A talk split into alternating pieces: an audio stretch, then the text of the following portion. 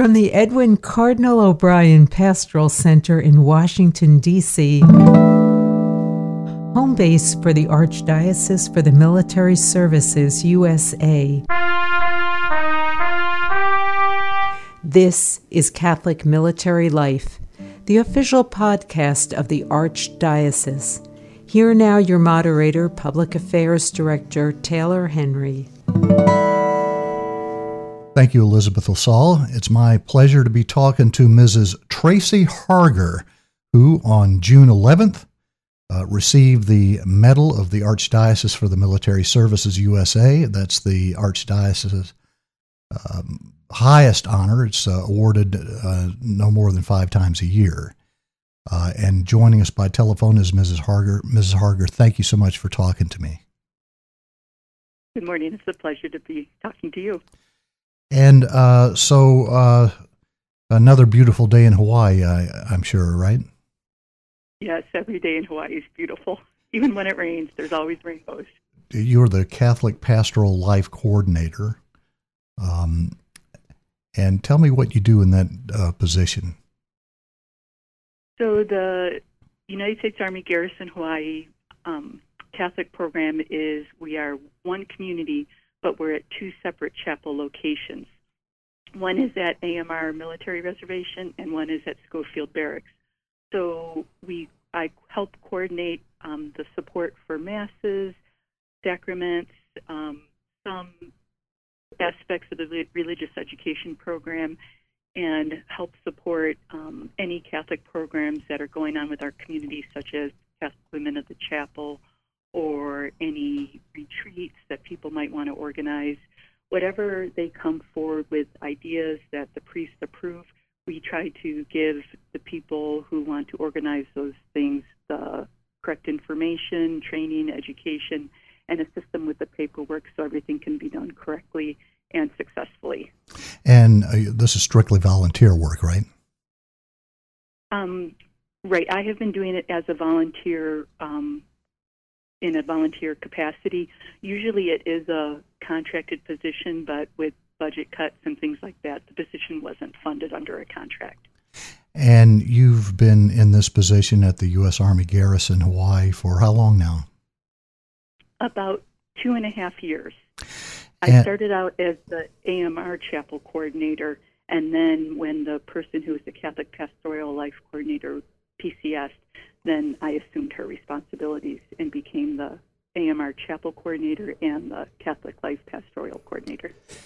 And in approving your award of the Medal of the Archdiocese, Archbishop Broglio noted that this honor is given only to those who show exemplary moral character, fidelity to the teachings and mission of the Church, and devotion and service to the Catholic community. That's quite an honor. Yes, it is. And I'm still processing that. How do you feel about receiving the award? Well, it's an honor, and I'm humbled because I think when you do work like I do, one of the greatest joys is you see so many people who give so much, and they give what they can. And so everybody is always in different parts of their life. And right now, you could have, if I had, 8 little kids, I would not have been able to do what I've been able to do. So I felt like the time in my life right now was a great time to be able to do this and meet the needs of our Catholic community. But in the same sense, there's people who, have a lot of responsibilities at home with, their kids and being little, and childcare is always an issue here. So being able to watch them give what they can, to me is just as important as, somebody who gives 1 hour is just as important as somebody who gives 20.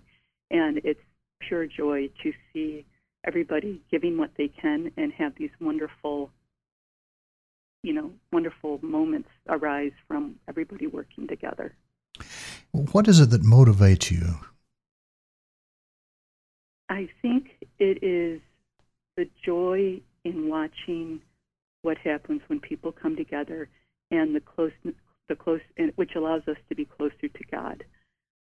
People, I think, are often fearful of taking something on because they feel they're not going to do it right or they don't know enough, which was totally my fears when I took on these positions. I just thought, I am not prepared for this, I am not worthy, and I'm going to mess it up.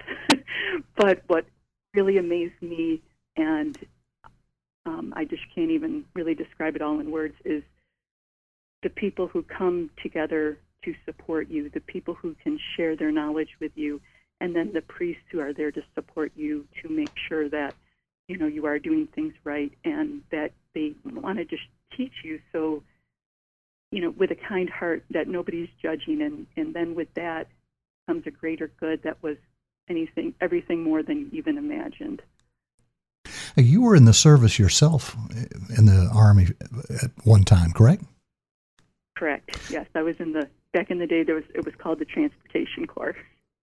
And you were an officer in the Army Transportation Corps for how long, and when was that? 3 years.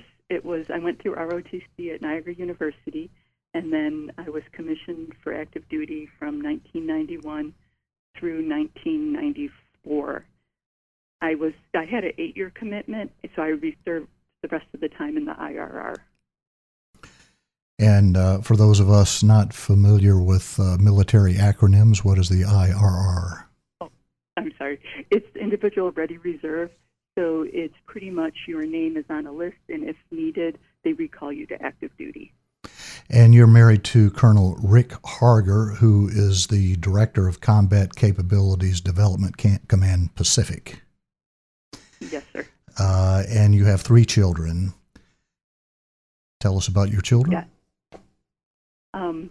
Well, we have three beautiful children who have been very patient and supportive with me supporting our Catholic community, and we certainly couldn't do it without their understanding, support, and love, along with my husband.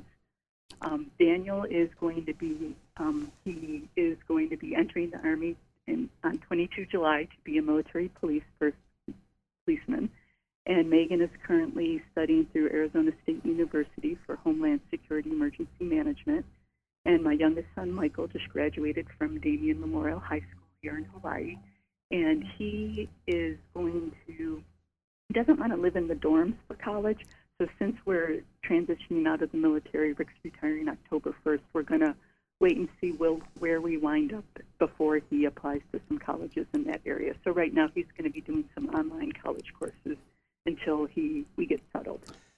You are a career military family. Yes. And military families have specific spiritual needs. Tell us about those. You move around a lot. There are long periods of separation in some cases. What are some of the spiritual needs that are of particular interest to military families? What I believe is the greatest spiritual need is a sense of community. Because we move around so much, you know, we make friends, we move, we go somewhere new. Sometimes we're at places where there are military support, you know, bases and posts, but then other times there's a lot of, nowadays with downsizing, there's a lot of remote assignments as well. And so I feel like, you know, you can go to any Catholic church and celebrate Mass, but are you going to feel like part of the community? So Rick and I moved here. We were kind of shopping around for churches, you know, checking out different ones, trying to figure out where we were going to go. And we had gone to, you know, a few Masses at AMR. We had gone to Joint Base Pearl Harbor-Hickam for a few of their Masses. And we also went to St. Elizabeth's, which is a church right outside, you know, where we live. And we were kind of talking about the pros and cons of each of the churches and the communities. And we finally decided that, you know, with this being Rick's last assignment, that we really felt like this was our last opportunity, because we don't know where we were going to move to serve our Catholic community, our military Catholic community. And so I really wasn't sure what I was going to be doing, but I felt like we needed to be involved in a military chapel so we could provide what we need. And even if it was just, you know, at the most, a sense of community within our Catholic community. So I think, you know, that's the thing that ties everybody together is it's not just the community that shows up to church every Sunday at 8:30. It's what happens outside of the chapel that is most important. Let's walk through a day in the life of a pastoral life coordinator. You mentioned in general terms all the things you do. What's a typical day like when you're volunteering? I would have to say no day is the same because every day there's new things that come up and everything that keeps it exciting, which is kind of great because it never gets boring. But then it's one of those things that is beautiful because it also gives you opportunities to learn new things. But basically, would have our meetings with our team, which include our chapel coordinators, our religious ed coordinators, some of the support staff from Garrison, and we would have and then of course our priests and contract priests. We would have monthly meetings kind of going over what's happening, at the beginning of each month, a meeting to go over what's happening that month and kind of go over what we need to prep for the next month, especially during the sacramental season. And then each week I would have a meeting with the Garrison, and I would attend that as the Catholic representative because our priests were assigned to units and couldn't be there. And so it would coordinate the support we would need for our masses and any other events going on, if it was a penance service or a baptism.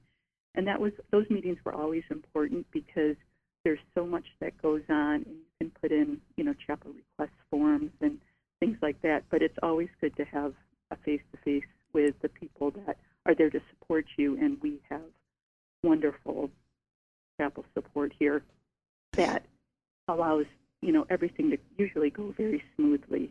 And so those meetings are great because by attending those, then it allows everybody else to be set up for success.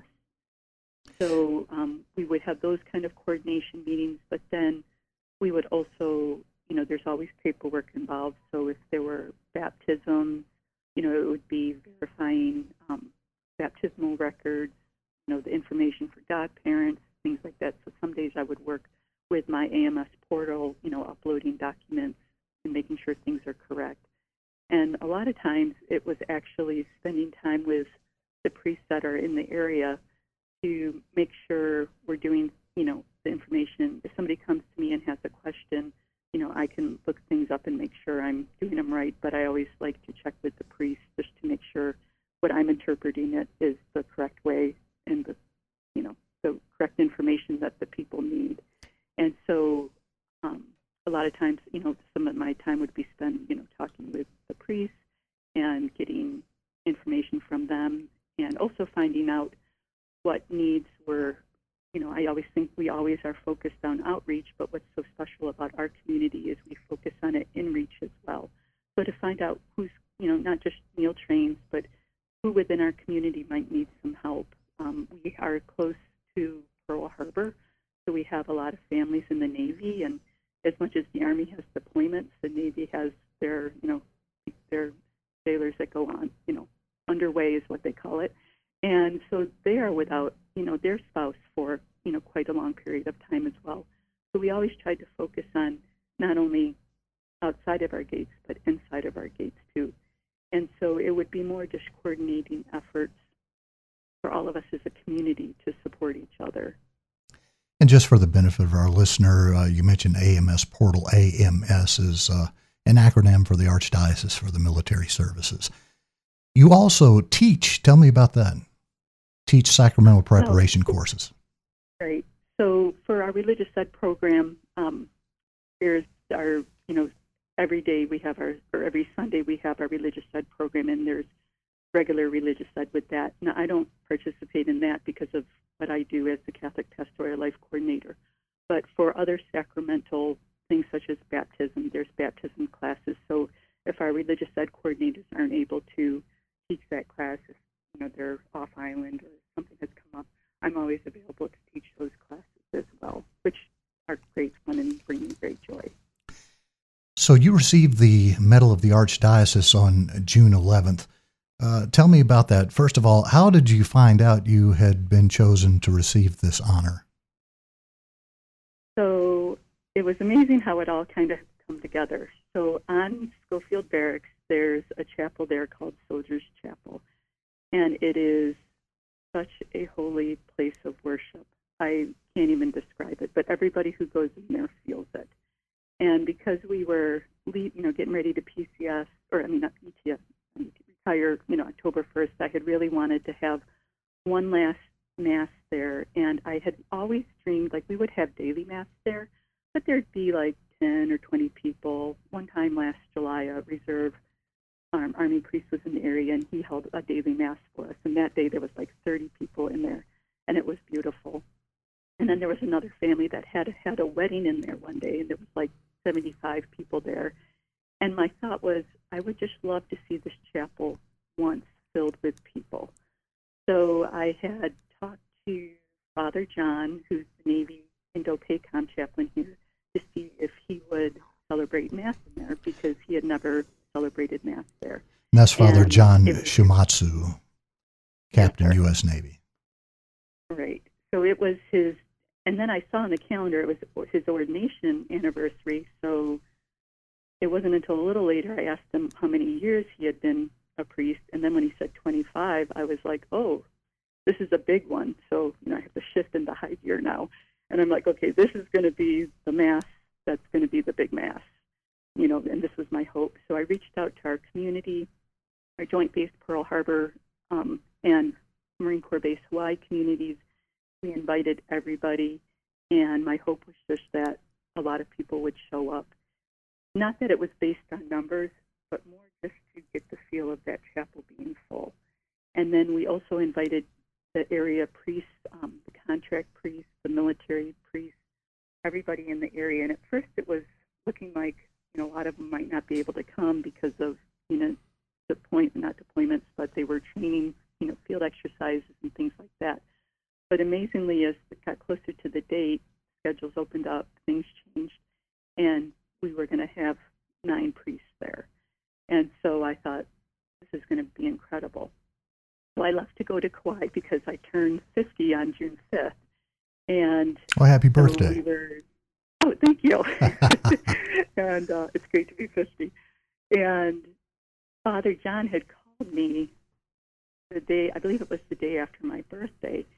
And I saw him calling, and I thought, oh, something must be wrong if he's calling me, because he knows I'm in Kauai.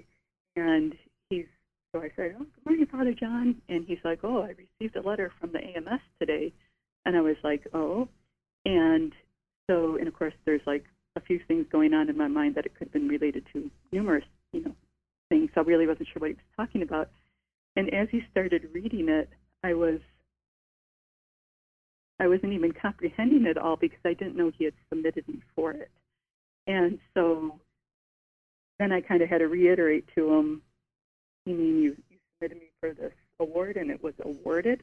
Not only was I just humbled that he thought me worthy of the award, but then to find out that it actually, because I know it is rarely awarded, that it was something that I would receive was just beyond words. I was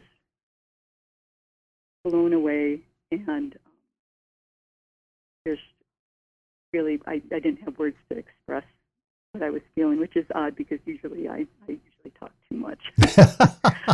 But I talk fast and I talk too much. But then then he had said, I would like to award it, at the Mass at Soldiers Chapel, which then just made my heart so happy because I love that chapel, and to have that awarded on that day, during where he was willing to share. Father John doesn't like attention, so I thought he'll do anything to take the attention off of him and divert it with this. But it was also a beautiful Mass because he was receiving an award from the Army Chief of Chaplain's office there. So I just thought that this will be a beautiful Mass. And then what I had found out later was, so Father John's the Navy chaplain, but then Father Jason, he's one of the Army garrison, or not garrison, but Army priests here assigned to the 25th ID, he had also submitted me for the award. So this is Father Jason Duchesne, right. Chaplain, Captain, U.S. Army. Right. And so he had called the Archdiocese to find out if it was being awarded so he could present it on the June 11th Mass as well. And they said, well, it's already been sent. And so that was kind of, flattering as well that, my Army, garrison, or my Army, he said, Hawaii, priest had wanted to nominate me for that as well. So it was just, it was just beautiful. Tell me about, are you a lifelong Catholic or did you convert? Oh, I was, a cradle Catholic. I was, baptized a Catholic, and then right up until the time Rick and I met, I was always going to Mass and, went to a Catholic university and, so there was always Mass available there. So it's always been a part of my life. Which Catholic university? What Catholic? Oh, Niagara University? Yeah. Right. And so, but then when Rick and I got married, because of timing and, this happens very often, is we wound up not getting married by a priest because we couldn't get all the paperwork done in time before it was time to PCS and get all that started. So then we kind of started going to just a general Protestant service because I knew I wasn't married in the church. And during that time, I always think, and this is what I share with people, is God's timing is always perfect. And it was during that time that I actually learned a lot more about my Catholic faith because I realized what other faiths were not. But then it also allowed me a chance to miss my Catholic faith. And I remember we were in Germany, and I was helping with the Vacation Bible School, and there was a priest there who actually happened to live in our stairwell, and he was getting ready for daily Mass, and that was the first time I had seen him in vestments. And I looked over, and I had this moment where I was like, I need to come back. I missed that. And so his name was Father Paul, and I had talked to him afterwards, and it was funny because he knew I had, I was a Catholic. And he had said to me, at one point, well, Tracy, are you confirmed? And I was like, yes. And so he goes, until you write a letter to the Pope, you will always be a Catholic. And that just made me so happy because I think a lot of times people feel like if things don't go right according to the perfect plan, that their faith isn't perfect. But as long as you love God and you're everything's going to be okay. So we got back on track, and I had talked to my husband about converting. He was deployed at that time, so we got him going with some of the books while he was in Afghanistan, and then when he came back, he was right in line with joining the RCIA program. And so that was just a beautiful thing as well. Wow, that's a beautiful story.